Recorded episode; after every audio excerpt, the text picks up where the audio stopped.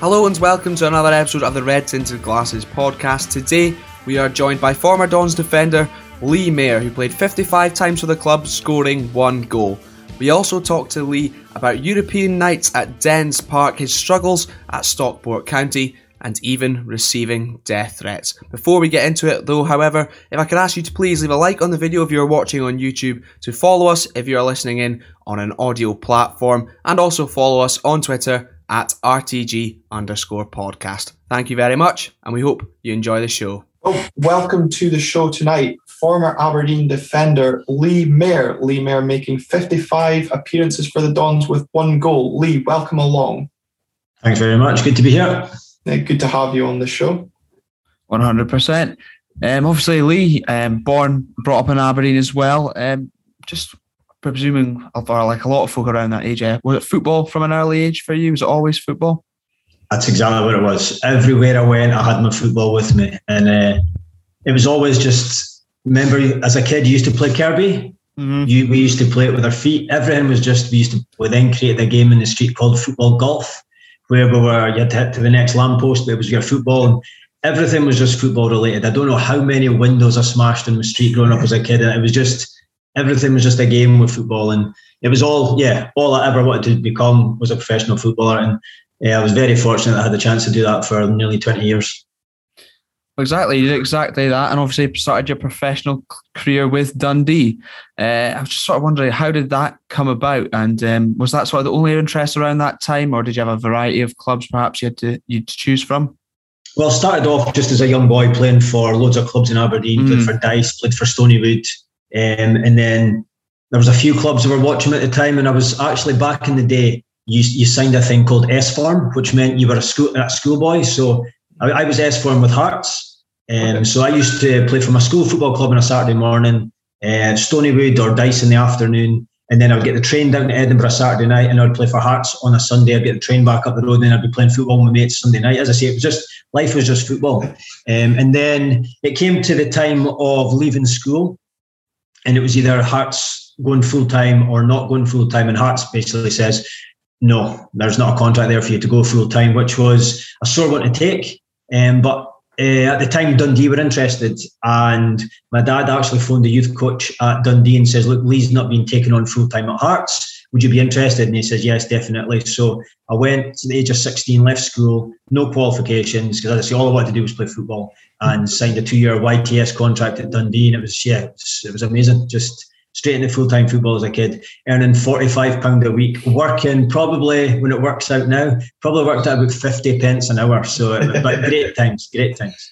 When you first signed for Dundee, then were you still commuting down from Aberdeen, or did you move into digs uh, down in Dundee? Yeah, I moved into digs. So going from Aberdeen, born with the golden spoon in your mouth, you're then living with a family you don't even know in the Hilltown of Dundee. So going from one extreme to other. But it was great because it makes you grow up. Um, I'll, I'll, be honest, I had my mum and dad do everything for me as a kid, and you then go from a 16 year old, you're in living with a family you don't know in Dundee, and you, you need to grow up quick. Uh, so I was down there training Monday to Friday. If you weren't on duty, as they called it, sometimes like some, like maybe half a dozen of the, of the youth team had to go and look after the first team on a match day, which means look after the kits, make sure the players have got everything, just make sure that a match day runs smoothly. So you'd be in a rota if you had to go and do that. If I didn't have to do that, I'd be back up the road seeing my family. But yeah, so basically down there from Monday to Friday, uh, training all the time and stuff, and just yeah, just loving it. It was just a great experience in amongst great professionals that I look at. They probably gave me a grounding for a good career. The likes of your Barry Smiths, your Gavin Raes, guys that had unbelievable uh, professionalism, and uh, yeah, I just I took that on in the back of being surrounded by these sort of players. Yeah, I kind of forgot when I was doing the, the research for you coming on uh, the podcast just how good a, a squad Dundee had in the, the early 2000s and just how you know successful Dundee were. But as a youngster, you know you had to obviously fight your way to to get involved in the first team, but that did also involve some some spells away from Dundee. Uh, you were loaned out to, to both East Fife in, in February 2001. You spent the second half of that season uh, on loan at Bayview. 13 games you played um, for them, two goals as well, Lee. Um, no, a, a, very successful yeah. spell. yeah. Uh, what how that came about was that was at the time, and you touched on it there, that the Dundee, they went down a route of, they took in the Italian managers. So the people might remember the Bonetti brothers. So they came in, and I think the thought process behind it was bring in loads of foreigners and we'll sell them on and we'll make lots of money. And it, and it sounds great, but if you don't sell them, what then tends to happen is you've then stuck with big players there on big wages. And Dundee with Gates of four or five thousand, they couldn't uh, couldn't cope with that. Ended up going into administration. But when I seen all these players coming in as a young boy, I felt I was maybe re- maybe not ready to play every week, but ready to be involved with first team. And we weren't getting the opportunity because what Dundee started doing then was they were actually bringing 17, 18 year olds across from Italy that were going on the bench and stuff. So we looked at that and I thought, I need to go out and get first team experience. So that's why I went to East Fife. And as you said, there are two games in 19, which is prolific. So um, I think that's the. I think that was the best return in my whole career. But um, but what I did gain then was match day experience of competing with growing men that are fighting for maybe a hundred pound win bonus, and, and that's a mm-hmm. lot of money for people. So you go from playing under 21 football on a Monday night where some people have actually been quoted saying, oh, the result doesn't matter. To me, that's a lot of nonsense because the result does matter because it's okay as a fullback or as a defender saying, oh, I done okay today, but we lost 3 0. If I was at East Fife and I was come off on a Saturday saying, oh, I done okay today, we lost 3 0 and there was three points up for grabs there. So it's a total, if, if I can give any experience to any young players, if you've got a chance to play football on a Saturday at three o'clock with a crowd there when it's all about winning, it's about uh, competing. It's not about oh I played a great pass there, okay, but you're a defender. You got skinned three times and the boy put the cross in and he scored two from it. That's it's about. I'm a big I'm a big believer on nowadays that we maybe Molly mollycoddle's a bit much, but mm. I think we'll let young players away with oh he's only young, he's only this. Wayne Rooney at the age of 16, 17 was throwing Sol Campbell about right? on, on his debut against Arsenal, and I think that we possibly mollycoddle people, uh, our young players too much now, and we're expecting them. People say, "Oh, the result doesn't matter," but then they go into the first team on a on a Saturday, eighteen or nineteen, and all of a sudden they're expected to have this winning mentality. If they're not brought up with a winning mentality, how can they expect to switch that on on a Saturday? Yeah. Because if you ask a first team manager, I'll tell you the only thing he cares about is the result on a Saturday. Because if not, You've seen it with Stephen Glass, first five, six mm. games under pressure because they weren't getting results. Turned it around now, looking looking good. The team's strong. So for me, that's something that I gained by going and experience. Uh, I gained that experience by going out on loan was a winning mentality that guys are caring. You need to put your head where it hurts. You need to go and do whatever you can to try and get that three points. And so I, I was basically forced to go on loan because I wasn't getting any first team football. And I, I would encourage any young player, if they've got a chance to go on loan, they need to go and do it just to experience it. They're putting themselves in the shop window as well because mm. it might not happen for them at their parent club, but yeah. they're putting a chance. I always look back to the guy, I think it was Liam Henderson at, at Celtic, mm-hmm. and he went on loan to Hibs. Uh, ended up winning, I think, did they win the, the first yeah, championship? And then won the, the championship. Won the Scottish Cup. I think he went on loan abroad as well. I think in the space of three years he played hundred games, mm. won two leagues and won a cup. Or he could have stayed at Celtic, no one knew who he was, and he'd maybe played 30, 40, 50, 60 reserve games. Yeah. Now he's now playing the Serie A because he's put himself in the shop window. So I'm all for going on loan and getting experience because, as I say, it, it can only help you, and it helps you man up as well. And you have you have to. It's the old uh, sink or swim. You, yeah. you need to go and you need to grow up, and, and I definitely felt that I benefited from going on loan 100. percent yeah, and, and that that sentiment that you just echoed there was kind of similar to what uh, Neil Simpson's kind of come out in the in the press and said about Aberdeen's uh, view on the the youth players just now. Obviously, we've seen a lot of players going on loan. Both Kevin Hunrati, he was on loan at Formartine for the, the first part of the season. He's now been recalled and, and sent to Elgin to test him. He's obviously you know done uh, respectively well at, at Formartine in the Highland League, and now he's been moved up into to League Two to try and, and test himself at that level. But but Lee, for you as a, as a young centre back, how much was that experience playing at a, a, league level? You know, you then after your your time at East Fife spent a full season at, at Falkirk as well. So, you know, you was that again just you going out to to get your opportunity there? Yeah, as I say, I, I thought that I'll go back and we'll see how this season uh, pans out. But it was the same again. I thought that I'm not getting an opportunity, so I need to go again. Luckily, Falkirk were interested. They were a league higher. Falkirk were looking to go and win the league. So you're under pressure as a young kid. And I never even, I don't think I played the first dozen games. And that again was a big test of character. Right? Okay, what do I do? Do I go back to Dundee sulking, or do I stay and try and fight and get into the team? And but you're in there again. Look, look, competing with grown men that are. I remember uh, Paul Wright was there, so you're looking at a guy who played at top level his whole whole career. He's coming down. He's like 36, 37, experienced strikers and people you're learning from and training every single day. You're learning on a Saturday by watching them and just being around those people and being in that match day environment at three o'clock on a Saturday. It's something that not many people will have done, but young young players will do because the game might be a Tuesday afternoon at Brechin, for instance, or it might be like a, a Wednesday night. But just playing at three o'clock on a Saturday in front of a crowd, whether it's 100, 300, 3,000, it's just, for me, it, it's a grounding and it's a start for you to think, right, this is the start of my football career. And mm-hmm. I'm very grateful for the for the clubs that took the opportunity to take me on loan because it definitely helped me um, go and progress as a player. And then fortunately, when I went back to Dundee, I managed to get a chance and and break into the team. So, and that all came from getting that experience while being out on loan. Yeah, absolutely. And that does bring us on nicely. Eh? Obviously, those those loan moves stood you in good stead. You then went on to make your league debut for Dundee against Hearts in the 02 uh, 03 season. How did you feel that sort of started to pan out for you when you breaking into that first team? Obviously, we'll get on to the cup run as well, which uh, you played your part in it was great because if you look back at that team, we had the likes of uh, Nemsadze, Gavin Rae, Fabian Caballero. It was an incredible squad of players that we had. Um, so to get involved with that was Jim Duffy. He was the manager. Uh, the Bonettis moved on. Jim Duffy came in and he gave him an opportunity. And I think I started the start of that game was left left midfield. The midfield three was me, Giorgio Nemsadze, and Gavin Rae. And then obviously ended up back as a centre back. But that was where I started my, my debut for Dundee. And I think we drew the game. I think Nacho Novo made his debut as well. So um, it was a great time, but a great squad of players and learning from guys like Giorgi Nemsadze, the, the captain of Georgia. Gavin Rae, as I already touched on, went on to have a great career, Rangers, Cardiff, Scotland caps. Barry Smith, the best professional ever meet in your life. So being around, surrounded by those guys, it could only bring you up the way. And then you could just, all you done was just copy what they done.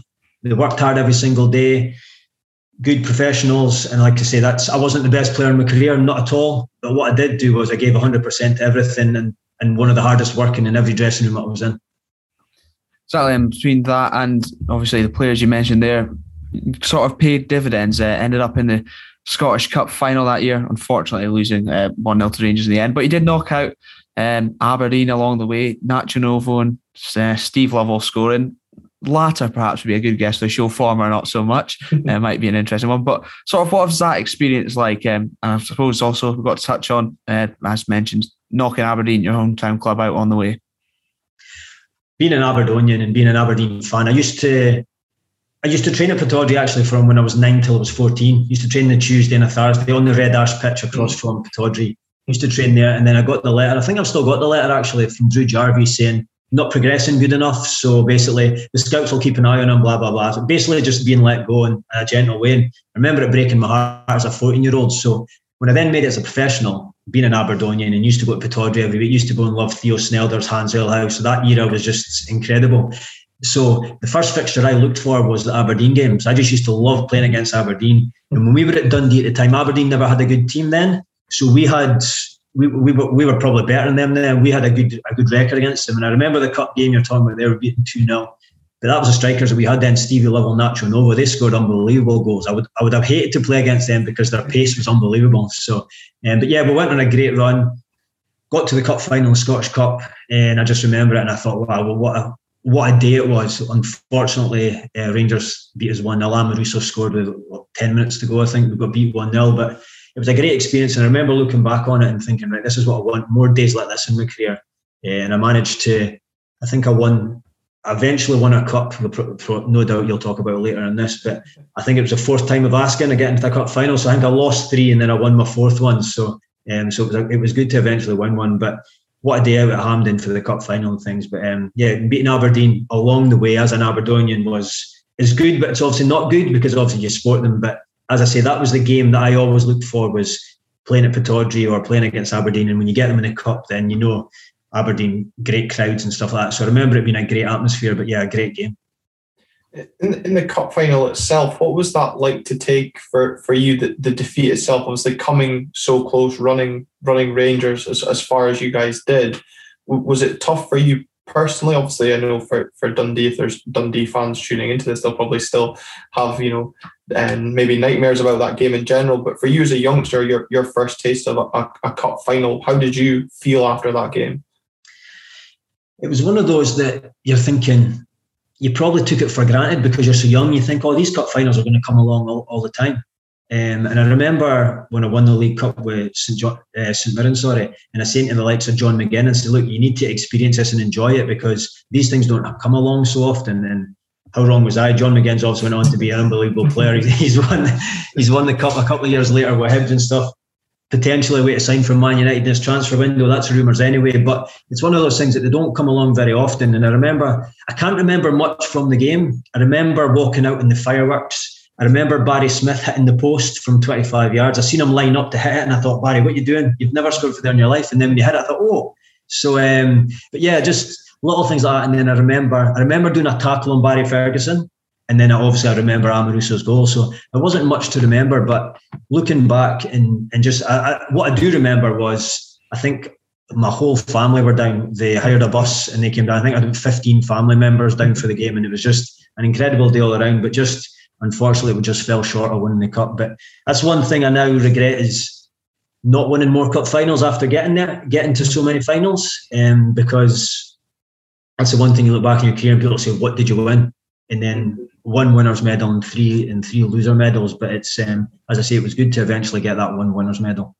Yeah, I'm sure I still treasure it anyway. But the, the cup final did allow you to get your first taste of European football. Uh, Dundee qualifying uh, to the, the UEFA Cup as it was at, at, the time, and it was a trip to Albania, uh, Vllaznia. I don't know what the second part is, but it was a six 0 win over the Albanians. Do you remember much about that about that game in particular? Because I know you played the the home leg, which was a four 0 win. I remember, I remember the away leg, and I remember going there. I think no, I'll tell you what it was. After the first leg, the next day, you know, like you're buying the newspapers and stuff, and it was a big thing about. I'm sure it was match fixing, mm. and then it was like, oh, the game was fixed, and we were like, what? Just pumped them four 0 There's no way they've they've laid down to let us beat them four 0 So, um, so we thought, right, what we're going to get the, the second leg when we go across. I remember it being roasting, and I remember us staying in the worst hotel in the world and I was rooming with Lee Wilkie. For the guys that can remember Lee Wilkie, Lee Wilkie's about eight foot tall, right? And he's, and he's this size. And the beds were tiny. And so my legs were hanging off the bottom. So God knows how he managed to sleep that night. But I remember one story that the, the, the day of the game and the the kit man and that went up and they just go for a walk out the hotel and stuff. And the kit man came back and he says he was nearly sick at the side of the road because a guy just at the side of the road just cut a sheep's head off and there was just blood everywhere. And he was like, and they said he thought he was being back. He thought he was back in Dundee for a minute, but it was uh, yeah, it was uh, good times. And as I say, we went on. We got through that round. I can't even remember who it was who got in the next round. You got yeah, um, Perugia, the Italian side, which you lost narrowly oh, at home two one, uh, and then uh, at home, so you conceded two away goals and then a one 0 defeat. Uh, over in Italy, a three-one on aggregate. You you went That's out, right, yeah. respectable respectable performance. I think it was was down as.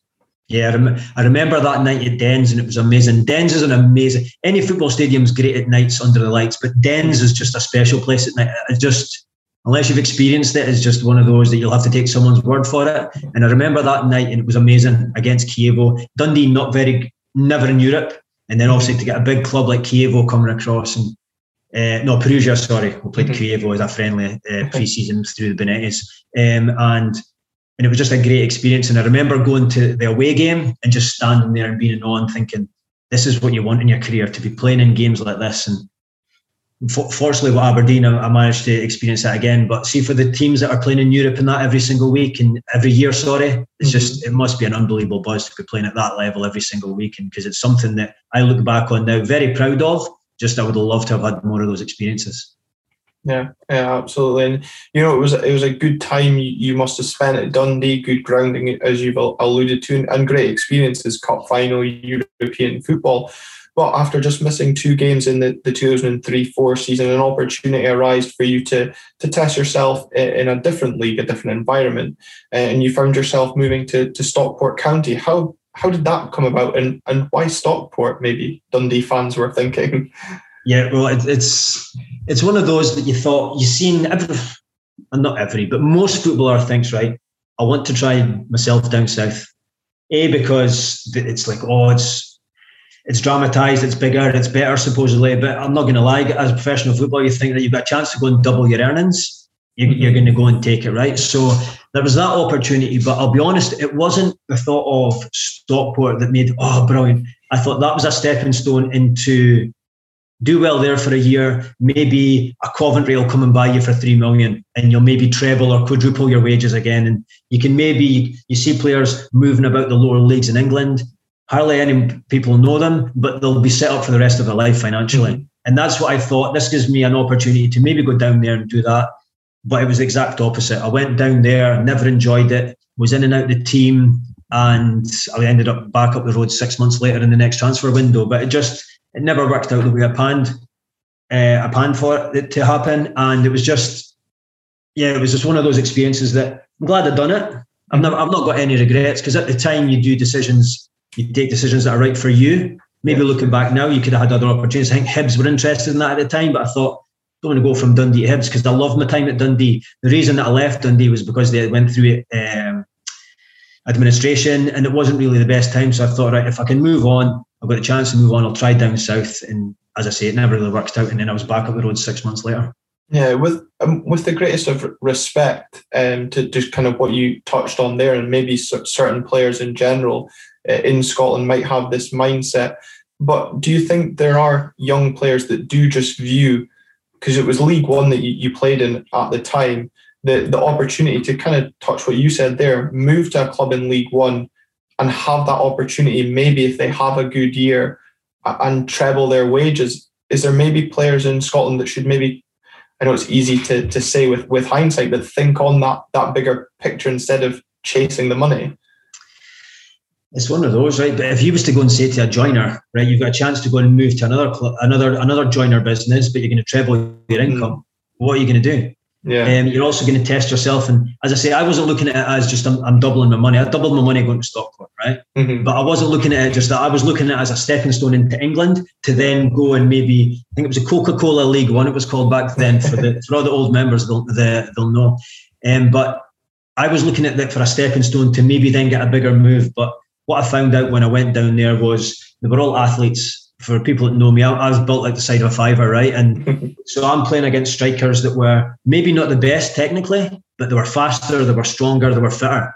Mm-hmm. And I mm-hmm. remember looking at myself, look, you, you assess your career afterwards and you think, faster, stronger, fitter. That's three things you can work on yourself. So any professional footballer should be, they should not be they're not they're not fast and strong because they've not worked hard at it. It's something that we can all work harder at. And it's things I look back on and think, why did I not work harder on that? Why was I not faster or stronger? Why was I not as, as a centre half? Why was I not bullying strikers? Why were they bullying me? Mm-hmm. That's things that you can work on on yourself. So I look back and probably the only I regret that I would have is that I could have done more of that side of my game to, to go and help you. Because as I say, when I went down there, it was just totally, it was just totally like big guys. First, yeah. first and foremost, kick the ball, head the ball as far as you can, but your guy doesn't outmuscle you, doesn't outrun you. And that's where I, will be honest, I struggled with that side of the game because um, I remember trying to take the ball down and try and play. And he says, No, no, what are you doing? He says, Hit it in channels. Hit it in channels. And the wingers were, right, I want you to get 30 balls in the box. So that was the sort of tactics it was at that level. Um, but we had, looking back at that Stockport team, we had an unbelievable team. We had uh, Ashley Williams, centre half. He went on to go and captain Wales. Um, we had uh, Ricky Lambert, striker, went on to play for England, uh, play for Liverpool. Uh, there's a few other guys. Warren Feeney went on to play for Ireland. Jim Goodwin in the middle of the park. So we had a great team of players that had went on to have great careers. But unfortunately for me, it didn't last too long. Six months, as I say, I was back up the road. Uh, some some good name drops in in that six month time period, but it was a return to the city of discovery after um, your six months down in Stockport, but not to the side that you left. It was uh, to Tannadice that you ended up, with Jim Duffy calling it a bit of a personal betrayal as he thought you'd committed a return to to Dens Park. Yeah. Did you betray Jim Duffy? I, I wouldn't like to be on the wrong wrong end of him, that's no. for sure. No, not at all. And I've uh, uh, this question comes up all the time because I got slaughtered for it. Because what was happening was uh, my agent knew that I wasn't happy down there, so we were trying to get a move back to Scotland, and everything was done for me to sign for Dundee United. Um, so it was as soon as the windows open, and you're moving back up to Dundee United. Dundee United had a big squad at the time. They then came back and says we need to get rid of three players before we can then take Lee in because the squad's too big. Jim Duffy found out about this and he phoned me. But what made this really difficult is because when I was at Dundee, me and Jim Duffy got on very well. He was my manager, and even when I was down at Stockport not having a good time, I would phone Jim Duffy maybe once uh, once a month or whatever. Just and he's like, "Look, Lee, keep yourself fit, keep yourself going, keep your head right in the game and stuff. You never know when you're to get a chance. You just make sure you're ready." So when he phoned me and he says, "Look, Lee, I've heard the Dundee United deals fell through. Will you come and sign for us again?" And I was like, I said, right, I need to go and make a few phone calls. The reason I left Dundee is because they went administration a year before, so it was quite unstable. And look, don't get me wrong, Dundee took me from a kid at 16 from school and gave me great eight great years. So I love Dundee. I absolutely love the club to bits. So it was a big decision for me because so I then I phoned my agent. I phoned a few players I respect, so Gavin Rae asking for advice, phoned my mum and dad and stuff.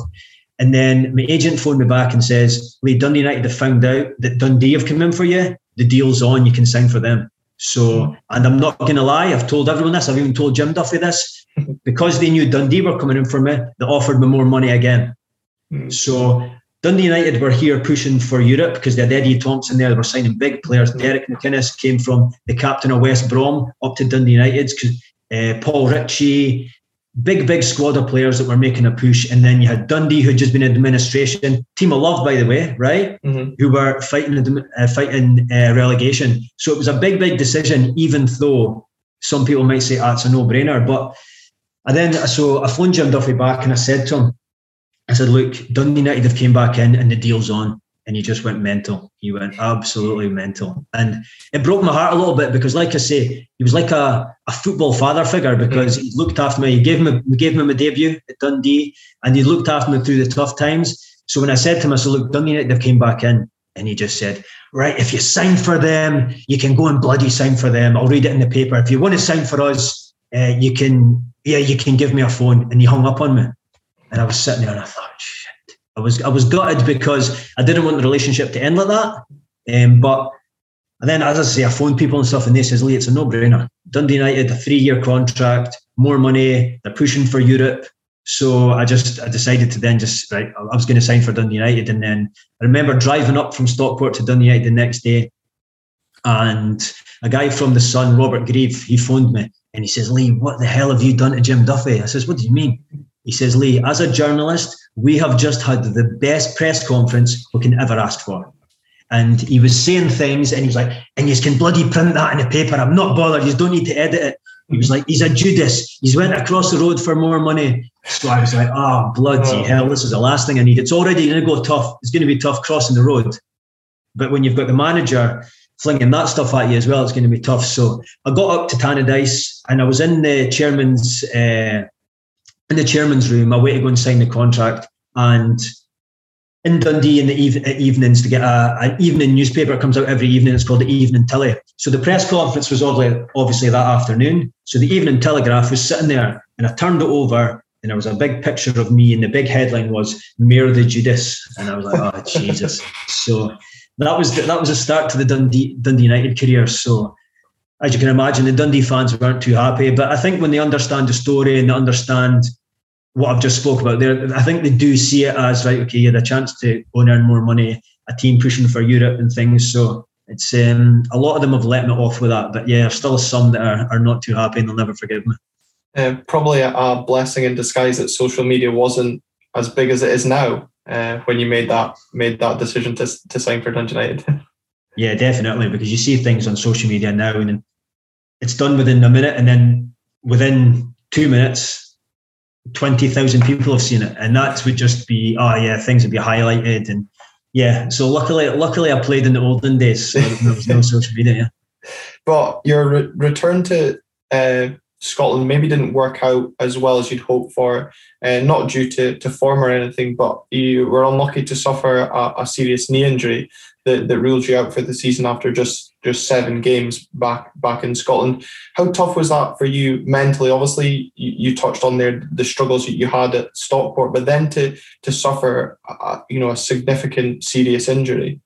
Yeah, I, I look on that and think that my whole career suffered on the back of that because I was coming back up to go and kickstart my career again. I thought, right, let's go and get in a three year in a three year contract. Let's go and see if we can play close to 100 games, get them under your belt. Dundee United got into Europe and things, games that I ended up missing out on because of uh, an injury. They got to a Scottish Cup final as well. They lost to Celtic. I missed out on that. So it was very tough because I ruptured my medial ligament, ended up being out for, I think, throughout the whole two and a half or three year contract that I signed there, I think I only played about 30 games because the knee injury never really recovered properly. And even when I signed for Aberdeen after that, Aberdeen made me go through a thorough uh, examination. I went for scans and everything because they obviously seen that, hang on, the last three years you've not played many games.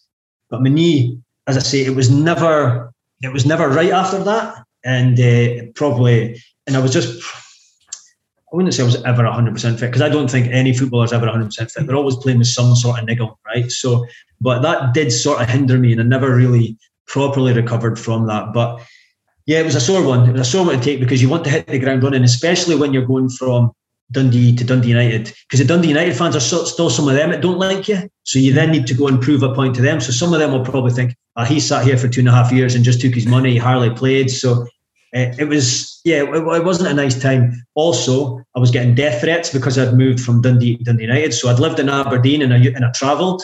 So mm-hmm. it, yeah, it wasn't a good time mentally, physically, everything. It was just one of those you thought, right, you just you just have to deal with it. you have to deal with it. It's a side of football that people don't really understand. Is as a footballer, you just want to play, and if you can't because you're injured, but you've got points to prove, you're under even more pressure. You're taking that stress home to your family, and it's just yeah, it wasn't it wasn't a good two and a half years, but it was. Uh, it's just it happens in football, and I was unfortunately that I had I had to deal with it.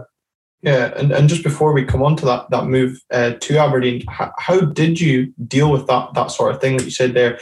You know, death threats and, and the mental side of things. Did you at the time was there a good support network? You know, here players we, we spoke to Richie Byrne previously uh, on, on the podcast, uh, a former teammate of yours at Aberdeen, and when he spoke about his kind of injury hell, he wishes there was maybe more support around at the time. Did you did you have decent support for you both with the injury and the, the, the, the threats that you were receiving at the time?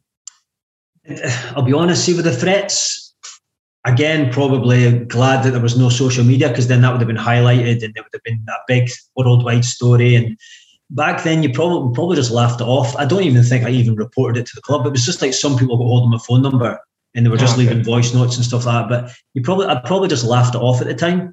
Um, but the injury, injuries is a hard thing for footballers because you tend to just be in with a physio. And the big thing with a footballer is you, you love the dressing room, you love the banter in there, the camaraderie. You walk into a dressing room, and somebody's getting the mickey taken out of them, or there's a little game being invented, or somebody's looking at a stupid video on their phone. So there's always a laugh going on, and you tend to miss that. Uh, the build up to a game on Saturday as well, you miss that. And as I say, you're maybe away swimming with a physio, and it's just that's tough. That that's a side of a game that people think's tough, and they think, "Oh, look at him. He's not played for the last three months. He's sitting there taking his money." Believe me, most footballers rather take half the money to play on a Saturday than go through the injury hell of not knowing when they're going to play again. Or the worst thing is, happened to me. You think, "Brilliant, I'm back fit again," and then you break down and you're out for another three months. So it's it's it's a roller coaster of emotions, but it's something that when you get through it, like anything in life, everything in life, there's challenges all the time. When you get through them, you're stronger for it and as a professional mm-hmm. footballer, you're, you're exact same. But it's just it's, t- it's tough to deal with at the time. But yeah, that's one thing that I always said if I got into football management, I would make all injured players and suspended players now always feel part of a squad because there's nothing worse than feeling left out. You just want everyone to be part of it. And eh, that creates an even bigger camaraderie and, and a team spirit, which when you get a great team spirit, it's amazing what can happen on a pitch. You don't have to be the best team, but if you've got a team spirit, then you can go on and achieve amazing things but yeah, it was it was tough. It was tough to answer your question. It was tough, but as I say, you just got to you just got to crack on and get through it. Yeah, I appreciate the the honesty there. Certainly, and although um, you did have all those you know, the injury problems and then off the pitch issues uh, with the different things, you did, however, score against Rangers in the 06-07 season, which mm-hmm. no for any for any football, I suppose, is uh, a thoroughly enjoyable moment. Let alone when you've grown up in Aberdeen, uh, been on the books at Aberdeen, and an Aberdeen fan.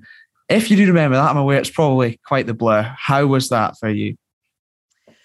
I remember at the time being very, very frustrated because we were bottom of the league. and um, the manager had just been sacked, and it was Craig Levein's first game. So Craig Levein had came in the first game live on Sky against Rangers, and you're up against it. And I remember it was one of those that I was frustrated because I'd got into the team, scored the winner, and I was gutted for Craig Brewster because he was the manager that had just been sacked. And I never really got to play under Craig Brewster because I was injured the whole time and he was under pressure. He, he wasn't there as a manager long. And I don't even know if I played a handful of games for him because I was never fit enough to do it. So I was it was a frustrating time in my career. And um, but don't get me wrong, it's great to score a winner. And I think it was the fifth of it was on bonfire night. So every bonfire night, all all the memories pop up on my Facebook and stuff like that. So I'm always sticking it out there just to wind up the Rangers fans. It's always a good one.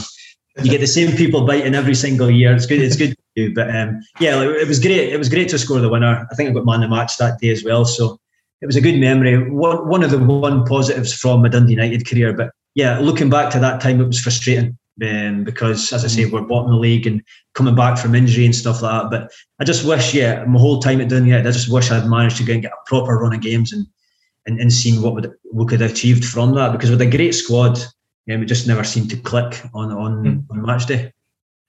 Yeah, and who knows? I suppose where you would have ended up uh, if, if that been the case. But come the summer of 2007, Aberdeen came a knocking. Uh, how, how did that sort of come about? When did that uh, you first hear of that interest? Well, it was one of those that I was coming. I was in the last six months of my contract. Craig Levein had just come in as a Dundee United manager, and he was wanting to assess the squad before he made any decisions. So my wife was due uh, was pregnant with twins. We had twin daughters on the way, and so I, I, was knocking the door saying, "Look, Craig Levein, I need to know what's happening with my career because I've got a wife expecting kids, blah blah blah." Um, and he says, "Lee, I'm not in a position to go and make any decisions just now because I need to assess the squad. We need to see where we are. But we're still lingering bottom of the league, so he didn't know what budget he had for next year.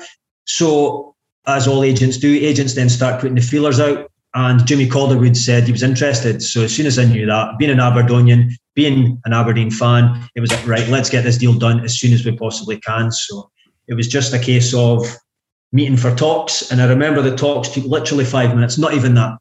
Calderwood says he was interested. I never told any of my family I was going up for the, for these talks. And uh, so we drove up and it literally Jimmy Calderwood says, right, there's the offer. I says, right, okay, but I'm sign it no negotiations whatsoever. It was a case of right, I'm signing it. I'm just delighted to, to be signing for Aberdeen. Looking back now, that was stupid. Could have probably got more money out of him, but anyway, it's. Uh, I was just I was just so happy to sign for Aberdeen, and then I remember afterwards phoning my mum. She says, "Where are you? What's the matter?" I don't know. She's got a sixth sense. She says, "There's something up. What is it?" I says, "No, no. I'm just I'm on Union Street." She says, "What are you doing, Union Street?" I said, "I've just signed for Aberdeen," and the whole family were just ecstatic because, as I say, being Aberdonians, being from the city, supporting the club. It was just an amazing time for us for me to go back and after being released as a 14 year old to go back 10, 15, 20 years mm-hmm. later, 10, 15, 12 years later, uh, it was just a, a, great a great time for us.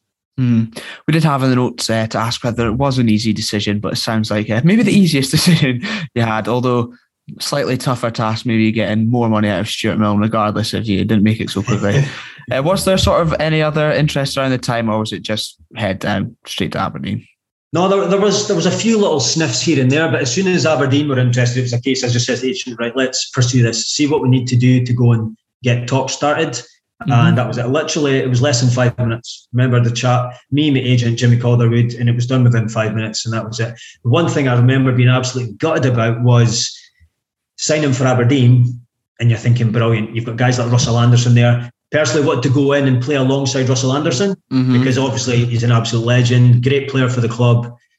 Aberdeen sold him as, and then Jimmy, and I remember Jimmy Calderwood, don't worry, we've got the replacement for Russell Anderson. I thought, fucking hell, no pressure, eh? And mm. um, so, and then he also said, oh, Lee's like signing five players because you can play left back, centre half, either centre half, right back, or sitting midfielder or something. And right, hang on, five players, and I'm the next Russell Anderson. So there's no pressure here, is there? Yeah. So, yeah, that's that's one thing I was gutted about not getting the chance to go and play alongside Russell because obviously what he done for the club is amazing.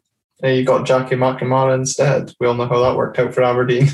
yeah, Jackie. Jackie, great guy. Got a hard time from the Aberdeen fans, but absolute lovely person, great guy. And uh, yeah, just it never really worked out for him. And that happens in football. It happens, as you say, the great career, Celtic, Wolves, Scotland, but just just never really worked out. And it's just it's unfortunate how these things happen. And unfortunately, um, Aberdeen, in terms of on the park, uh, started off with a few bad results. Not not, not blaming you, Lee, but maybe the fact you were you know had the had the pressure of playing uh, five positions and all that sort of stuff being the cover man. Um, lost to Dundee United first game. How how how was that one for you? Having you know just left them with your experience there, uh, how that sort of panned out. I think if I remember correctly, I came off at half time because I hurt my same knee that I'd struggled. Mm-hmm. So it was it was the worst debut ever. Yeah. So I remember I remember actually starting okay and because you're thinking you're under pressure, debut at Pittodrie for Aberdeen, something I've dreamed about my whole life. I used to mm. sit in the Merkland end and think, wow, how good would that be to be playing out there? Um, so I've got a chance to go and do this. Went up for a header, landed awkwardly, and I thought, oh, that, that wasn't right there. So I remember talking to physio and he'd done his knee test and stuff and he said, well, you need to come off. And I think I was out for so going from again, you you want to hit the ground running with a new club. It's exact same like Dundee United. Came off at half time because in the preseason games we went to Egypt. Yeah. Mm-hmm. And it was amazing. So and I was doing really well. And we'll go in with the, the Evening Express because every, everything's judged by your rating you get in the Evening Express. Oh, yeah. I was, I've got man of the match in about three of the four games I've done in Egypt, and I thought, brilliant, off to a flyer. First game of the season, off injured at half time. And I thought, bloody hell, what chance? So and then mm-hmm. it was a case again having to prove yourself, get back from injury and stuff. So it was chasing my tail from then on. And then a frustrating two years, if I'm being honest. Wanted to do so well for the club because I support the club, love the club, and in and out of the team all the time. And that's I used to do my head. And Jimmy Calderwood changing his team every week, changing his formation every week, every five minutes actually. And then you're just in and out. You couldn't really get a run of games as well. So yeah, a little bit frustrating. I look back in that. Don't get me wrong, I had good European Cup runs and things, but it was just I think it could have been a lot better. Mm. Was there was there a tombola in the changing room then? yeah, yeah, that was the joke, wasn't it? Jimmy's tombola. It was, but the players used to say that as well. We used to because he used to come in on a, a Thursday and he would name his team for the sat- for the Saturday, and you'd be like, okay, so what's it? What is it? What is it produced this week? And you'd come out with all these all these names and stuff. But yeah, it was an ongoing joke. But as I say, the players the players were in on that joke as well. Yeah, and, and just to, to interrupt Callum before before next question, uh, for for those that are, that are listening to this interview and maybe haven't heard previous interviews, to go back and, and listen to the Jamie Smith interview that we did, because he mentions that that preseason trip to, to Egypt, Lee. And I don't know if you remember the the car accident, I won't, won't call it a, a, car crash that him and Michael Hart found themselves involved in.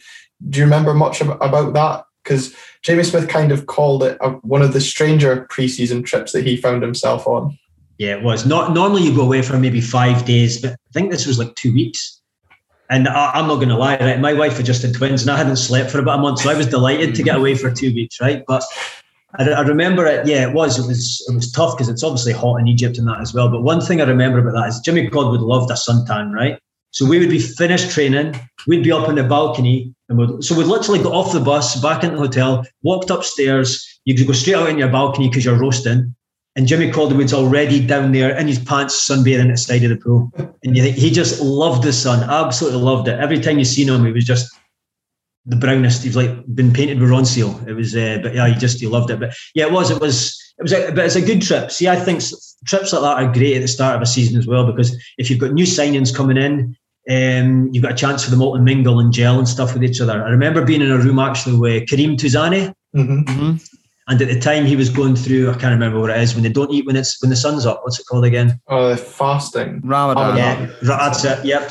So I'm in a room with him, right? So I, I wake up at two o'clock in the morning. I'm like, what the hell's that noise? Here he is eating his Rice Krispies and stuff in the morning because he's got to eat while while the sun was down. But yeah, good, good experience. As I say, going away on trips like that are great with the boys and stuff. Great for mingling and stuff like that. And yeah, as I say, I was I was rooming with Kareem, who was eating in the middle of the night. I think there was a picture in the press and journal of I think it was Touzani, and I don't know whether it was Chris Maguire and or uh, Dave Bus at the time uh, in and on the camels. Uh, that that still sticks in the memory. Uh, yeah, yeah, that's right. To, one day, I think one day as well, we went on a trip to to the pyramids, and it was like a four hour bus journey, and it was just the bus was just covered in flies, and you know, everyone's everyone's sitting like this, just hitting flies for the whole bus journey. And then, but again, it was great because I was actually talking to my daughters the other day and talking about Egypt, and I said, "Oh, I've been to the pyramids, and if you've not been to a football club, I would, I don't think I would ever go on a holiday for something like that. So it's a great mm. experience to say that you've been on things like that. But it's, uh, yeah, it's definitely it's great to look back on all these in, in times and like you mentioned, Dave Bus there. I still I still talk to Dave well. He's actually um, went on very successful property business and things like that. Now he's also got a sports business back in Holland, so still speak to him every month. And it's great to still keep in contact with some players and, and that and see what they do after football. Mm-hmm. But um, yeah, yeah, good times, very good times indeed. I can't say I would have had you down to be keeping contact with Dave Bus. I can't. I just don't know why. That's that one's taken me. That one's taken me. But there yeah. we go. Um, unfortunately, however, back to on the field matters. We Aberdeen uh, only won one of six games uh, of, of, in the openers. I think we'll put it down to you missing out um, Russell Anderson's replacement. We'll say that much. But yep. Dnipro was on the horizon. Do you remember what the, sort of the feelings were uh, ahead of that game? Obviously, ended up being huge for Aberdeen, but was there confidence in their apprehension? How was that? It's always.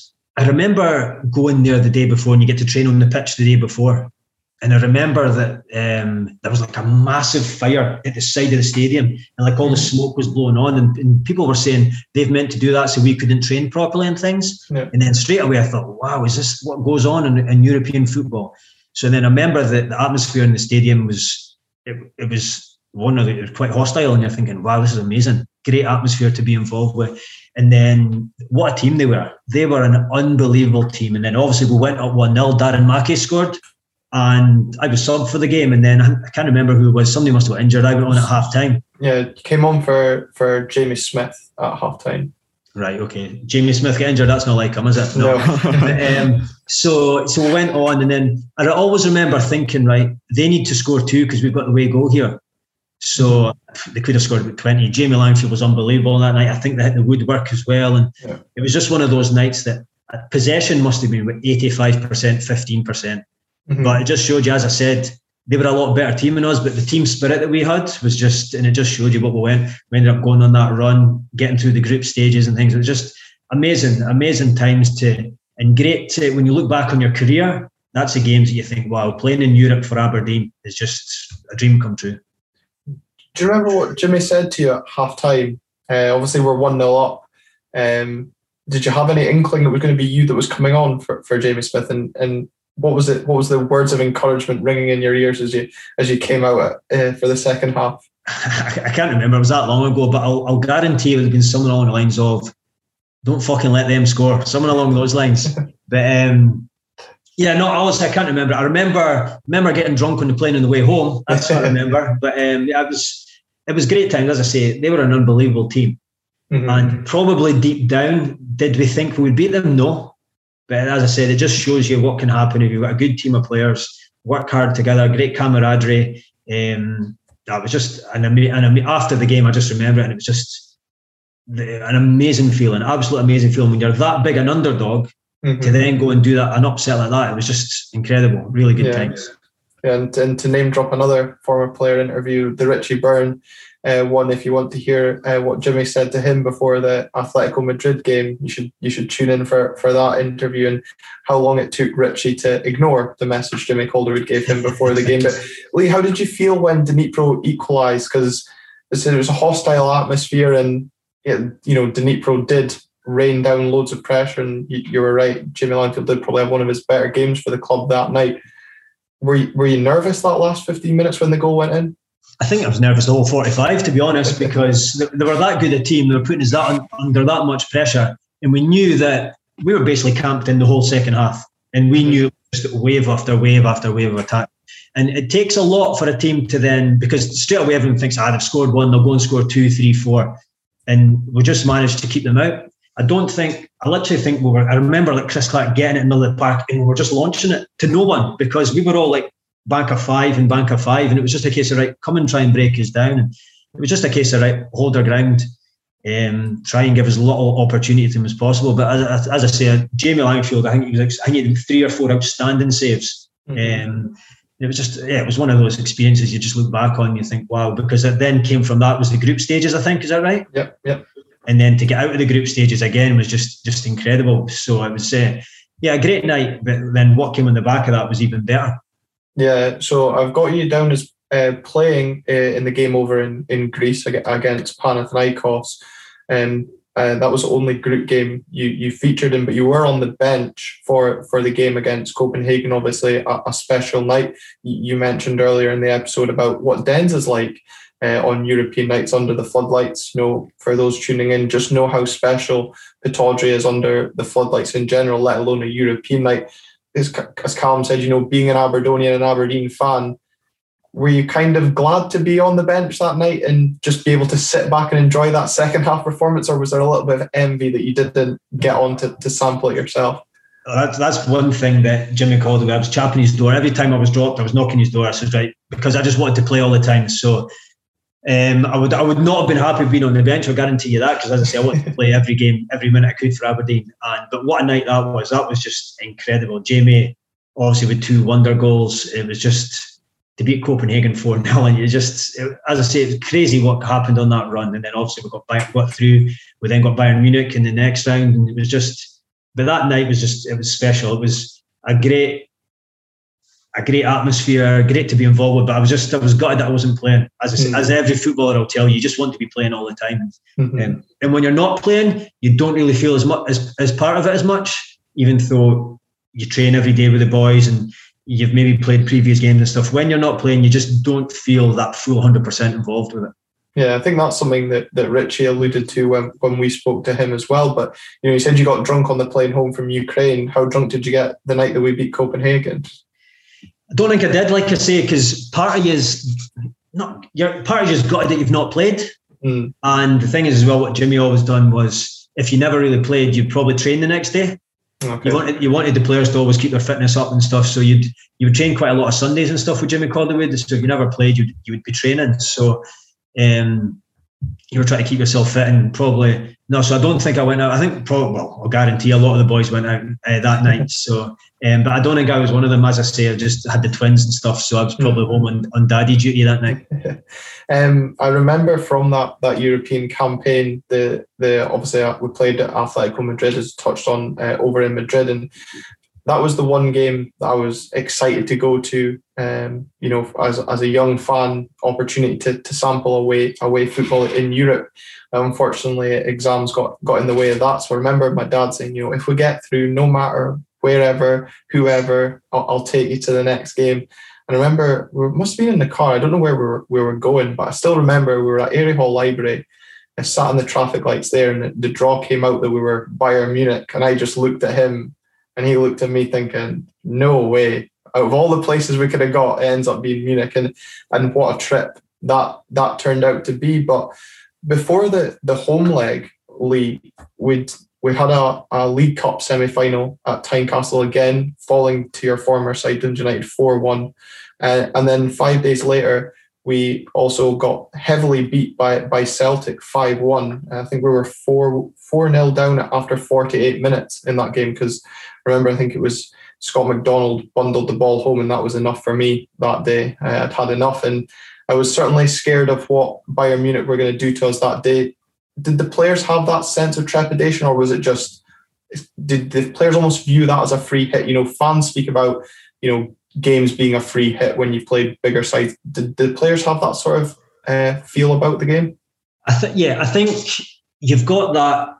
It's like a cup final, and, and no matter who you are, you raise yourself for a cup final. Everyone does, and and it, so we're looking at thinking, wow, you need to be in your on, on your game, and also you would have taken the fact that the last 32 of the European Cup for Aberdeen at Pittodrie, a full house. And I, I, still get goosebumps now, even thinking about it. And I just remember walking out there and just thinking, this is, this is what it's all about. This is, as a young boy, this is what it's all about. Playing full Pittodrie, under the lights, last 32 of the European Cup against Bayern Munich. It cannot get any better than this. And then we ended up drawing two each. And we were actually gutted that we drew two each because it was a very, very dubious penalty at the got. Yeah. And, mm-hmm. and even then, Jamie saved it and they scored a rebound. So I remember, and we're coming off a pitch gutted that we just drew with Bayern Munich, and it was yeah. just, as I say, that night was very, very, very special. Best, my best moment for, for Aberdeen, without a shadow of doubt, was that night because, as I say, as a, as a kid's dream, sitting in the Merkland end, running about pretending to be Eoin Jess as a kid, you then that's what you want to then do, and, and to do that was just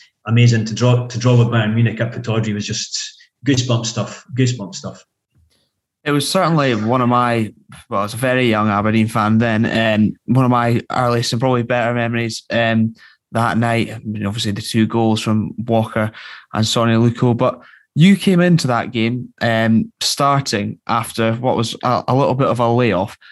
How did you, how did you sort of feel about that? And you sort of look around, and obviously the type of caliber they had. Um, and how, did you remember? What do you remember of the game itself? Um, do you remember thinking like, "Bloody hell, these guys are absolutely quality"? I remember, I remember them. I think they rested a few players. I remember mm. the pitch being terrible, and I'm thinking, right, this this is a this is a leveler here. Um, I remember, I think I'd been injured a couple of a week games before that, um, and I, I, remember training the week leading up to it, and I remember just thinking, I'm just going to train like a maniac, and I trained very, very well. And Jimmy Calderwood, as you say, the team weren't on a good run, so he probably thought, I'm going to throw Lee in here just to freshen things up, mm-hmm. um, and that's what he done. So I remember I played the game, and I, but I, remember, I remember someone saying to us afterwards that I think they had in their starting eleven something like 700 caps Mm. And we and we had one. Scott Severin had one cap, and that sums it up. That's like how big a, a, gap it was in golf. But as I say, I said it earlier. I said, look, if you've got a team that are hard working and great camaraderie, anything can happen. And as I say, on that night, we ended up coming off of there, gutted to draw with Bayern Munich. Mm-hmm. Um, I remember I got it's one thing I never done in my career was swap a lot of jerseys, and it's one thing that I probably look back on now thinking I could have had Henrik Larsson's, I could have had quite a few good shirts in my time. But I remember after that game, I managed to get Philipp Lahm's jersey, and I've still got it. It's, I think it's the only jersey I've swapped in my career. So it's um, it was funny, right? Because every on social media, have a laugh on social media, tongue in cheek stuff. Every time after that, that Philipp Lahm was either on TV playing for Bayern Munich or Germany, I would get the top on and have a photo of me sitting and watching on social media and stuff. But it's great. It's it's still hung up in my, in my cupboard, and it's uh, it's something that you look back on and think, wow, the German captain's jersey. You, I've I've got it, and I've heard that he still wears my jersey as well mm-hmm. when I'm playing mm-hmm. and stuff like that. So it's, oh yeah. It's good to know that I'm well appreciated by Philipp. Yeah, I was about to say, do you think he's got that hanging up pride of place uh, above the mantelpiece there? Yeah, I think so. Probably framed in his living room. I think. Yeah, must be. Um, obviously, after playing uh, at home against Bayern, you were were you disappointed not to play uh, the week after in the away leg? Um, especially after you said you went in and perhaps Jimmy thinking it was it was just a fresh sort of helped freshen things up after a poor run of form. Absolutely raging, spewing, absolutely good. We drew with Bayern Munich. He then made one change in the away leg, and I think it was Richard Foster came in for me, and I was like, but what what and what I do remember is I was probably sitting there in the huff, right? A little kid, huff. You get the chance to go and play in Bayern Munich Stadium, amazing you remember driving up and it was all lit up and stuff. And if you was there, it was incredible. But I remember just sitting there thinking, I was amazed by the dugouts and the seats. They had heated seats. They had heated seats, and you could sit there and you could just press a button and put your temperature, the seat at whatever temperature. I don't think I watched the first half. I was in that big a huff. I was just I was leaning over and like pressing somebody's seat up, so that two minutes later they're sweating because they never knew that I'd been putting the temperature in their seat up. But um, but again, that that was that was Jimmy Collingwood. You used to change a team here and there because some people would think, right, you've had a good result, let's go there and just keep the same team, whatever. But you mix things up and you change things again, and it was just yeah, gutted, absolutely gutted not to play that because it's a chance to go and play at that stadium. Is, as I say, it doesn't happen to everyone, and it would have been good to say that I played there, but ah, these things happen. As I said, you just got to crack on with it. The thing that the I was most taken aback by, uh, obviously, when like you said, when you're driving up to the stadium and seeing it all illuminated in red, was the fact that the tunnel came out of the ground. The yeah. ground almost flattened and it just lifted up. I was like, this is magical. Oh, um, and it, even it was the, amazing. You should you should have seen the dugout, the changing rooms and things. Normally, a Scottish a Scottish football club is you've got one little dressing room and there's benches around it there was like maybe six or seven different rooms off of rooms. You could actually get lost. Like, where is so and so? They're in that room there. We also had our own pool. You met you'll used to remember back in the day that Aberdeen had the old bath in the corner. Oh yeah. This thing was like a swimming pool, and it was actually quite funny because at the end of the game we'd just been humped five one, and we were all doing cannonballs into this big swimming pool and stuff. It was just, it was great times. But I think it was one of those that we just thought, right, we're not going to be too um, disheartened. We've had a great run. Mm. Fair enough, we've been beat by Bayern Munich, but look, there's not many better teams can beat you than Bayern Munich. So it was a case of we thought, right, let's just enjoy the experience. And it definitely was a great experience. As I say, going and going and getting to go shoulder to shoulder with, with players like that was just as I said, it's mm. things that you'll tell your grandkids about one day. Yeah, I remember. I remember Lucio lashing home that free kick and thinking, "Oh, this is going to be a long night." I'm sure it was at one 0 but Mackie had a one on one with Oliver Kahn, and he puts it just the wrong side of the post. And I, I always remember thinking, "What if yeah. that we probably got beat five two instead. But um, just how, how, what that would have been like as a as a celebration of that from the back of the net. Oh, it would have been it would have been mental for what what the Aberdeen fans would have remembered of it because I'm guessing they would have been very very drunk. but it was yeah, but look, you never know. The crowd then might have got on top of Bayern Munich. Don't get me wrong, they're big professional players that mm. played at the highest level that can deal with pressure. But look, as I said, you just never know what can happen, and small moments like that can change games and change ties. But um, it wasn't to be, unfortunately. But um, yeah, good, good times to look back on. Yeah, certainly. And um, well, you mentioned that you know one Scotland cap um, amongst the Aberdeen ranks, and then you look at Bayern Munich, seven hundred odd caps between Brazil. You know, you got Zé Roberto, probably, um, and you've got all the Germans. A young German that you tweeted about, Lee Mair. Hands up if you've ever swapped jerseys with Toni Kroos and gave it away as you didn't know who he was. Please explain yourself. Well, I remember straight after the game, I got drug tested. Um, because right. what they done was they just picked random numbers in each team, and as you're walking off, they say, "Look, you've been drug tested. You need to go straight into this room." So I was straight into this room and sitting there, and I was sitting there for ages. And this young kid was there, didn't know who he was, and then we just ended up swapping jerseys mm-hmm. and I didn't know. And then I remember walking in, I cannot remember who it was, but it says, Oh, has anyone got any spare jerseys for me to give to my brother or something like that? And I just says, Here, have that one. Gave it away. And I think it happened to be Toni Kroos. I think did he make his debut that game or was it like his second appearance or something Some, like that? Something just, like that, yeah. Just a young kid, and I thought, ah, this young kid's crap. He's never going to make it. I'm not going to keep that jersey. but um, oh, yeah, so, so so that's the story behind that one. But it was uh, yeah, as I say, I wasn't a big a big person on collecting jerseys. Um, and as I say, it's one thing I probably look back on now and think I wish I did because I've seen some players now that have got jerseys from their whole career up on their wall, and I think mm. that looks impressive. But uh, mm. unfortunately, I, I, won't have that up on mine. uh, unfortunately, as you said, that the uh, European adventure came came to an end that that night in, in Munich. We did have more progression uh, in the cup front uh, back back home in Scotland as we progressed in a cup replay uh, at Parkhead after um, conceding a late minute, uh, last minute goal at Pittodrie to Celtic, we we faced a replay and Darren Mackie once again being the hero, um, scoring five minutes after you came onto the pitch. Obviously, a, a key change to, to influence the game there, Lee. But uh, we're not going to speak about the semi final too much as we've done it plenty of times on the, this podcast. After beating Celtic to get to the semi final, you know, it was two semi finals we got to that season. How how disappointing was it that we didn't go on to to reach a cup final that year because I still remember um, listening to Walter Smith um, say in an interview uh, a few years back that had Aberdeen gone on to to reach the Scottish Cup final, he sh- you know believes that we'd have beaten Rangers in that cup final because their focus was was on the UEFA Cup and and you know mind was elsewhere. So probably one maybe a bit of regret there that season. Hundred percent, and obviously I know the semi-finals are top, but I was injured for both semi-finals. Yeah, and um, but spewing, absolutely spewing, because like I've said, to go and I used to go to cup finals, supporting Aberdeen, um, so to go and play in one would have been absolutely amazing. But it was just the Queen of the South. Was it Queen of the South? Was it four three? And you just, I remember being injured, and me and Jamie Smith drove down to the game, and I remember we hardly spoke on the way back. I think we had in our heads we had already won that game before we even kicked off. It's exactly what Steve Tosh said when we spoke to him.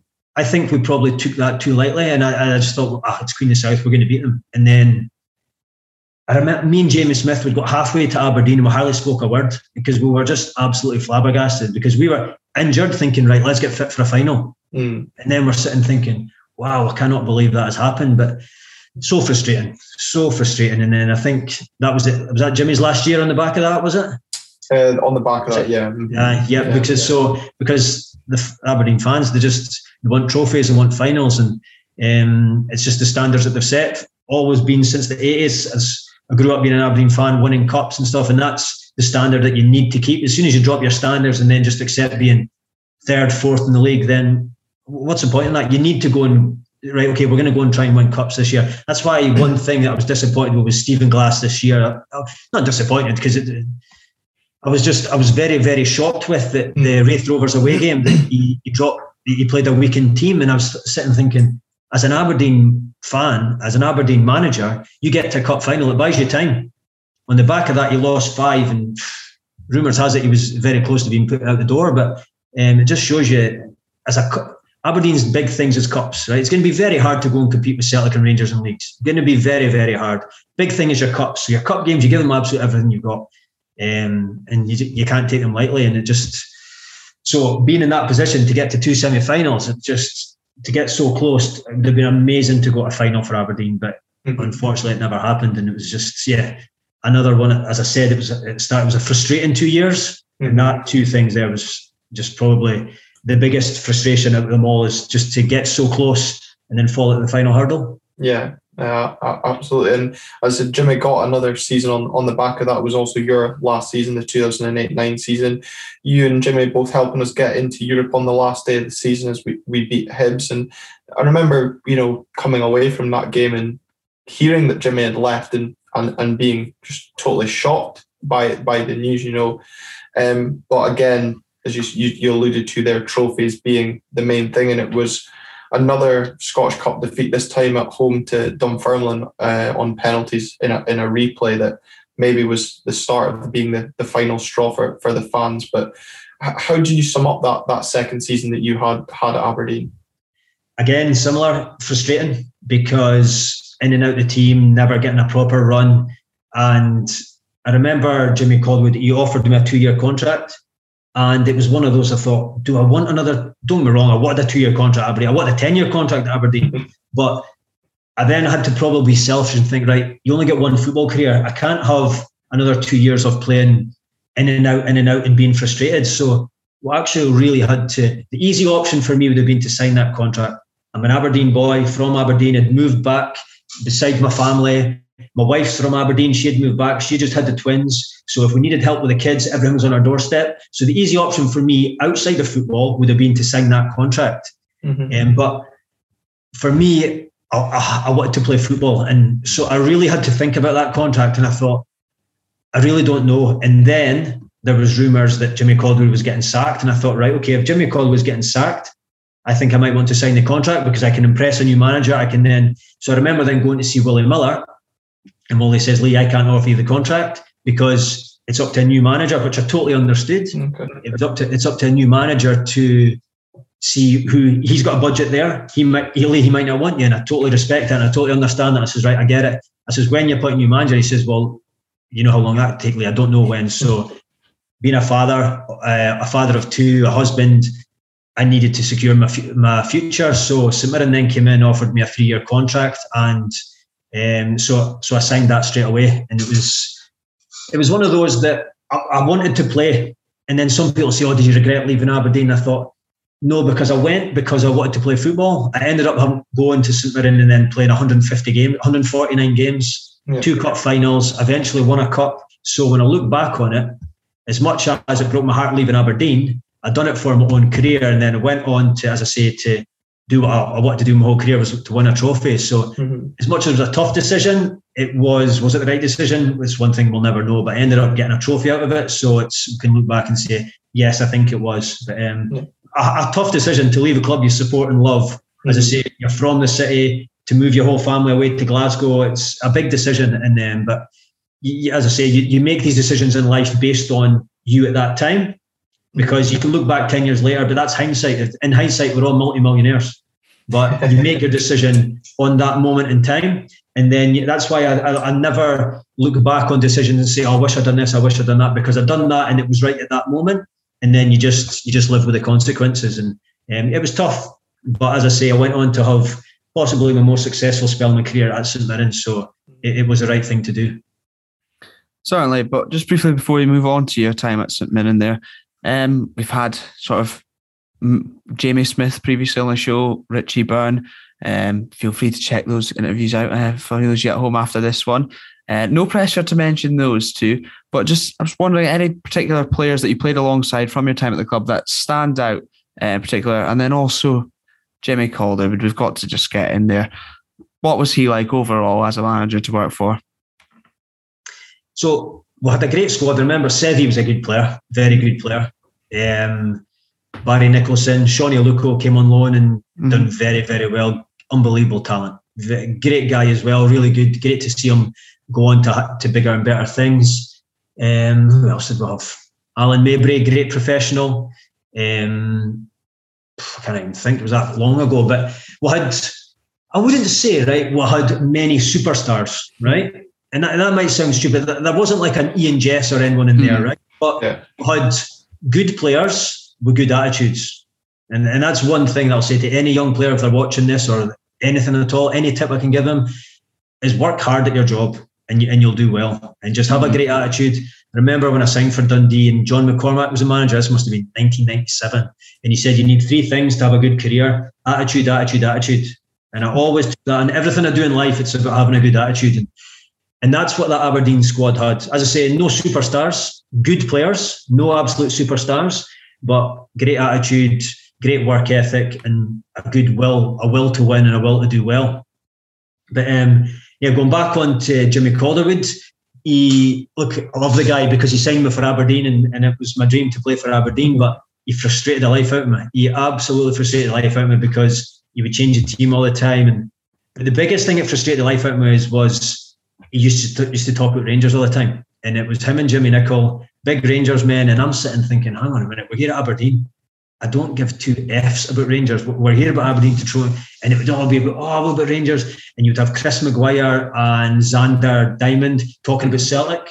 So you'd have mm. these two Celtic having banter with these two about Rangers. And I'm sitting thinking, I could not care less about the old firm. Mm-hmm. I literally could not care about them. I care about Aberdeen and, and us doing well. Um, and then that, so that used to frustrate the life out of me. That, and uh, I never told him. I was probably too scared to tell him. Um, but it was, yeah, it was but yeah, look, he, he done well everywhere he went. Dunfermline got into Europe, Aberdeen got into Europe, Kilmarnock kept him safe, Ross County kept him safe.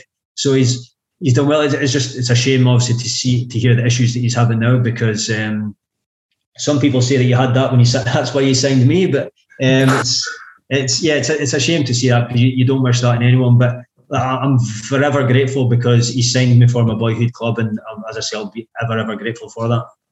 Yeah, yeah, absolutely. And as I said, you, you went on to, to sign for St Mirren and had five very successful years. Um, I suppose you could class that as given you went on on to win a trophy, beating Hearts three two in in the League Cup um, final. B- before we come on to that that League Cup success in general, what was it like for you moving to St Mirren? I know obviously you, you made more appearances, got more game time under your belt, but again, with all due respect to St Mirren, you were it's a different style of football. You were fighting at a different end of the table to what you were at Aberdeen. So, what was that that pressure and, and experience like for you? Yeah, it's it's a great point because it's a total change of mindset. You're going from Aberdeen under pressure to win every game. No matter who you're playing, you're under pressure to win every game. St Mirren's the target was let's stay in the league. Mm-hmm. Straight away, I, I don't like that mindset. I'm thinking I, I was thinking right, no, our target should be let's go and get in the top six. Let's go and look up rather than be scared of what's behind us. Um, and it's and I'm all, I'm like that in anything I do in life. I'm always positive, looking forward rather than worrying about what's behind us. And but it was great. We as I say, we went on. We were comfortable. Uh, I think we finished at the time. I think we ended up finishing eighth in the league, mm-hmm. uh, the highest St Mirren ever had. We got to cup final in 2010, but we won't talk about that because we lost to Rangers in the final again. And then eventually, and, that, and that's the one that I thought. I think I was 30 then, and I thought that's it, my last chance to get to the cup final. I'm at St Mirren now. Um, what's the chance of St Mirren getting to another cup final? Um, so that, that would have been me three cup finals, lost three cup finals, and then three years later we'll obviously get to the cup final again, and then eventually win the trophy that you just as I say, your whole career you want to win things. So and I was I was we were very fortunate to to go and do that. But yeah, it was to, to go back to your point. It's, it's it's a total change of mindset. But what you're what you're then there trying to do is you're trying to change the mindset of others around about you who have mm. been at St and all their mindset is let's finish 10th, let's finish 11th, because we're, we're, we're above, above the person in 12th. And I said, no, look, there's better things in life to go and what about finishing seventh? What about getting in the top six? What about getting to cup finals? And uh, fortunately, that yeah, fortunately we managed to do those things, and uh, yeah, tough decision leaving Aberdeen. But then when you go back and see what we did do at St Mirren, it was mm-hmm. yeah, it's it, you can look back and say it was the right decision in the end. Yeah, and I suppose the the point you've been making throughout the the, the show tonight is about team spirit. And I guess that's what you can attribute maybe the, the League Cup success to is the team spirit that that team had. You know, your, yourself, Jim Goodwin was part of that team, Stephen Thompson, uh, Ismail Goncalves, and of course, John McGuinness, you, you spoke about as, as well. Um, you know, you coming up uh, at, at St Mirren, but you know, you did it the hard way winning yeah. winning that that League Cup. Uh, unfortunately, once again, you dumped Aberdeen out of the out of the competition, despite Josh Magennis equalising right at the death. Uh. Remember that 90th minute, and you know maybe you can you can touch on how you felt in that game. Was that a case of oh, that that's our chance? You know, especially that game being at Pittodrie, but uh, held on through extra time and, and dumping Aberdeen out four two on penalties. But then uh, you know, just a crazy game against Celtic at Hampden. You you win that three two, and then an equally crazy cup final, also ending ending three two. It was maybe written in the star stars for you that year. Yeah, it's like some people you, you, hear of some teams and they get to cup finals and it's like they've maybe had an easy draw and an, an, easy run, and you always hear them say, "Oh, but all you have to do is beat the teams in front of you." Yeah. And and St Mirren, as you say, we done it the hard way. I think St Mirren have only won up at Pittodrie once in maybe the last 25 years going into that semi final. Mm-hmm. And I think that was the year previously. We had to go up and we had to win uh, to stay in the league, and we won 1 0. Um, so this was obviously a year later or two years later. And to go to Aberdeen quarter final, no, the uh, the quarter final that would have been. Yeah, and then was, yeah. to, to beat to beat Aberdeen in penalties. But again, as an Aberdeen fan, as an ex Aberdeen player, you look forward to going back to Pittodrie. Mm um, so that so that was also a great night. Um, I was saying to, to you before before recording that that game was uh, I did a halftime competition and you had to to beat the goalie. And I remember being in the dressing room. I think it was like the ball boys changing room before. Uh, it was like the last five minutes of the first half, and they're saying, "Right, this is this is going to be the order you take it in." And she said, "Right, so the prize is if if you score, it's going to be hospitality at the semi final at Hampden, uh, but if we don't make it, uh, it'll just be club shop vouchers. So everyone's thinking, oh, this is going to be you know great hospitality to look forward to. Uh, as all my mates continuously remind me, I didn't score, so I didn't get anything. But then, hey, I didn't feel too bad missing out on potentially not having a hospitality at, the uh, the club shop. So even you know, you spoke about kind of mindset um, players maybe had going into certain games. Maybe the mindset Aberdeen was given St Mirren's record at Pittodrie, look, this is a, a, winnable tie? Maybe, yeah, maybe as I say, I, I, can't answer that, but I just know that in, in our dressing room, you touched on it earlier, we had some unbelievable players Gary Teale, Stephen Thompson, Jim Goodwin. Again, no superstars, mm-hmm. but an incredible work ethic. Uh, Kenny McLean, I think Kenny McLean scored a wonder goal that night, actually. Um, John McGinn, uh, great players, great players, great attitudes, willing to work, and no superstars, but we just knew the job that we had to do. So you obviously you win that tie, you then got Celtic at Hampden in the semi final. You win that tie, and then you think it's a cup final. Anything can happen in a cup final, and unfortunately we managed to beat Hearts three two, and it was just it was amazing. Um, drunk for four days after it, and it was just great times, absolutely great times. freedom of Paisley. it was we we went out that night straight after. It was a big do back in a hotel in Paisley, and it was amazing. And then the next day, we all decided as players to meet at two o'clock. So we're in this pub, and then the word must have just spread that all the players are out. And I think the whole town came and joined us. So what we decided to do was we decided to go on a pub crawl to go and give up all the pubs as much business as possible. Mm-hmm. And we ended up as, all, as you always do, after about six pubs, you're all steaming, you can't move any further. So we ended up in this pub down the bottom, I think it was Cafe Borgia, it's called, and we drank the pub dry. There was literally no alcohol left. I then had to move on. But it was brilliant because all the players were allowed to just walk behind the bar, pull their own pints, and just go and do whatever they want. It was just, it was a Monday afternoon. You could just look across this pub, and there was big St Mirren scarves going everywhere and flags. And I thought, is this is this a normal Monday afternoon in Paisley? Because if it is, it's absolutely magnificent. But great times, and then again we, we all met the next day, and because I say these things don't happen all the time, uh, mm-hmm. so it was a case of right, let's enjoy it as much as we can, and then but on the back of that, we then lost, I think, six games in a trot, and then Danny Lennon ended up losing his job. But it just shows you if you've got something to aim for and something to play for, like a cup final. We were all pushing to be the best, and after that, it was a big anti-climax, and it was hard for us to lift ourselves. And but the cup final was just absolutely amazing experience and a great few days. Yeah. Uh, speaking of John McGinn and, and Stephen Thompson, were you at St Mirren then when that training ground incident happened mm-hmm. that Stephen Thompson speared John McGinn? No, I had left, but I'm, I'm in a WhatsApp group with a few ex players and stuff, and then all the emojis and that were going in, and, and now, nowadays you can get people's different heads on different bodies and stuff. Yeah. So there was javelin throwers and throwing things into John McGinn and stuff. So, but it was, but, but Stephen, I think there was talks of like John McGinn then suing the club and things and losing out on miss income and things like that. So Stephen Thompson, as much as he's a joker and a character, he was a bit, oh no, he was, he was a bit scared at the time because John was then tipped to go on to then be the next best thing. And you imagine that halts someone's career because he's got a bloody javelin stuck in the side of his leg.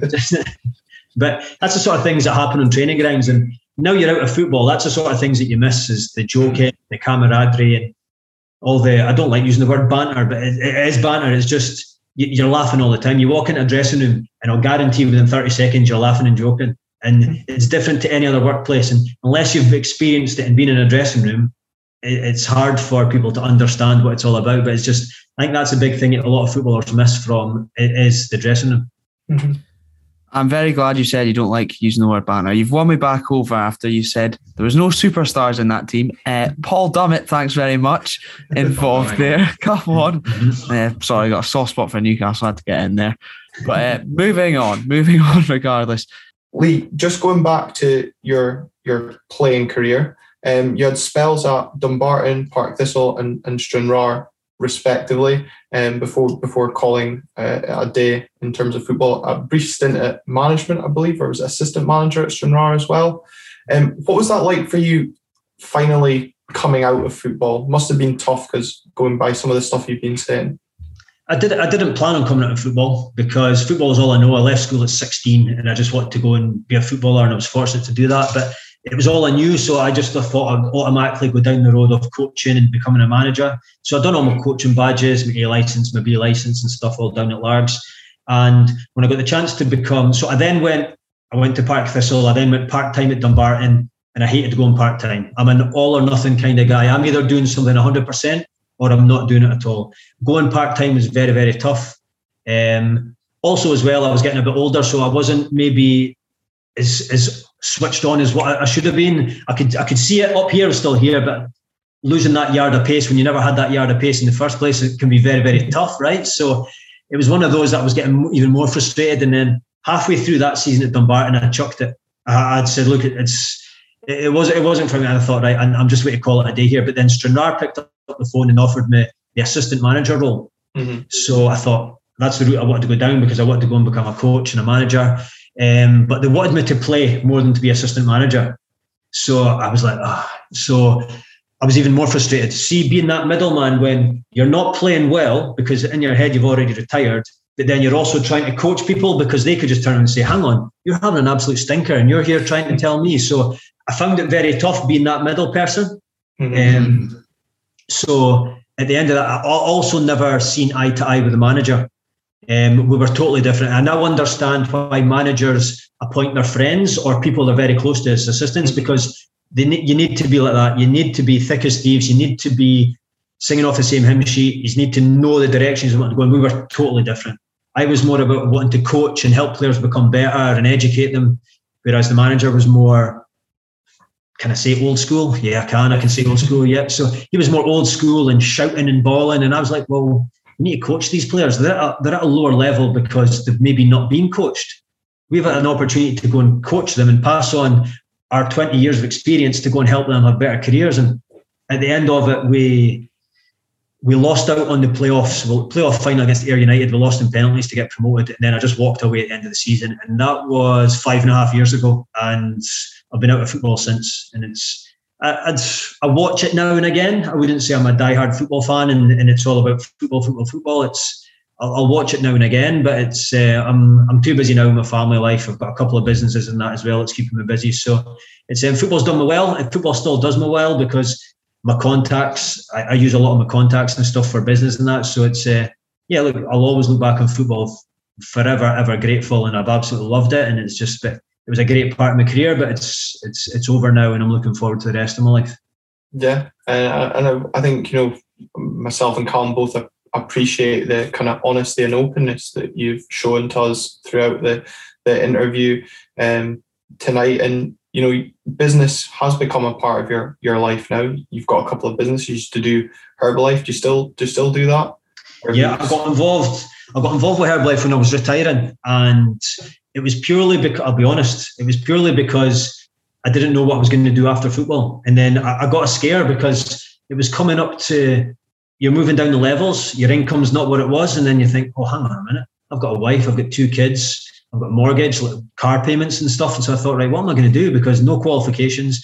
I've not been in the real world. All I've done is kick strikers for 18 years, right? So I, that's going to come to an end and I'm not going to get paid for it. So I didn't know what I was going to do, but my mate showed me this opportunity with Herbalife and I got involved with it and I loved it. But what it done was it it got me surrounded by entrepreneurial people people that are very successful, people that are wanting to grow and become better. And that's helped me then go and set up another business. So I've got two businesses plus I've got another job. So and I'm and I'm a dad and I'm a husband. So I'm, I'm a very busy guy. So I don't have time for football anymore. But it's yeah, as I say, things are things things were tough. See, for two three years, I actually looked into setting up a business to help footballers transition from football to the real world, as I call it, because there's there's a gap there, and you'll see a lot of footballers that that struggle, not just footballers, professional athletes uh, in general, that they struggle making that transition because they're they're not used to working ten hours a day, or they, they don't know what they're going to do, and they're, and they're used to working two hours a day and getting a large income. It's a big, big life change for a lot of them. So I looked into setting up a business for that, but then it was just it was going to take too much. And but I'm still very passionate about helping footballers make that transition. So it's uh, yeah, look, th- things are going well now. But as I say, for two, three years it was tough. But as I say, I surrounded myself with positive people. Um, I'm not scared to ask questions. I what I would find myself doing on LinkedIn is I would message like CEOs of companies and I'd say, look, I'm looking, I'd love to pick your brains. Can we meet for a coffee? I'm not scared to go and put myself out there because I want to do better. Um, and all they can say is no. So I just, um, and some of them take you up, some of them give you help and stuff. And as I say, things are going well now, and I'm excited excited for the, for the next five ten years. So um, yeah, football's helped me. Um, it's not part of my life anymore, but it's uh, yeah. As I said, I've said many times, we just we just crack on. I think. Yeah, and that's the thing. Uh, kind of using that that mantra that you just said. It came across your uh, LinkedIn post about the pen that you've got on your desk and the kind of motivational uh, stuff that you were putting on behind that.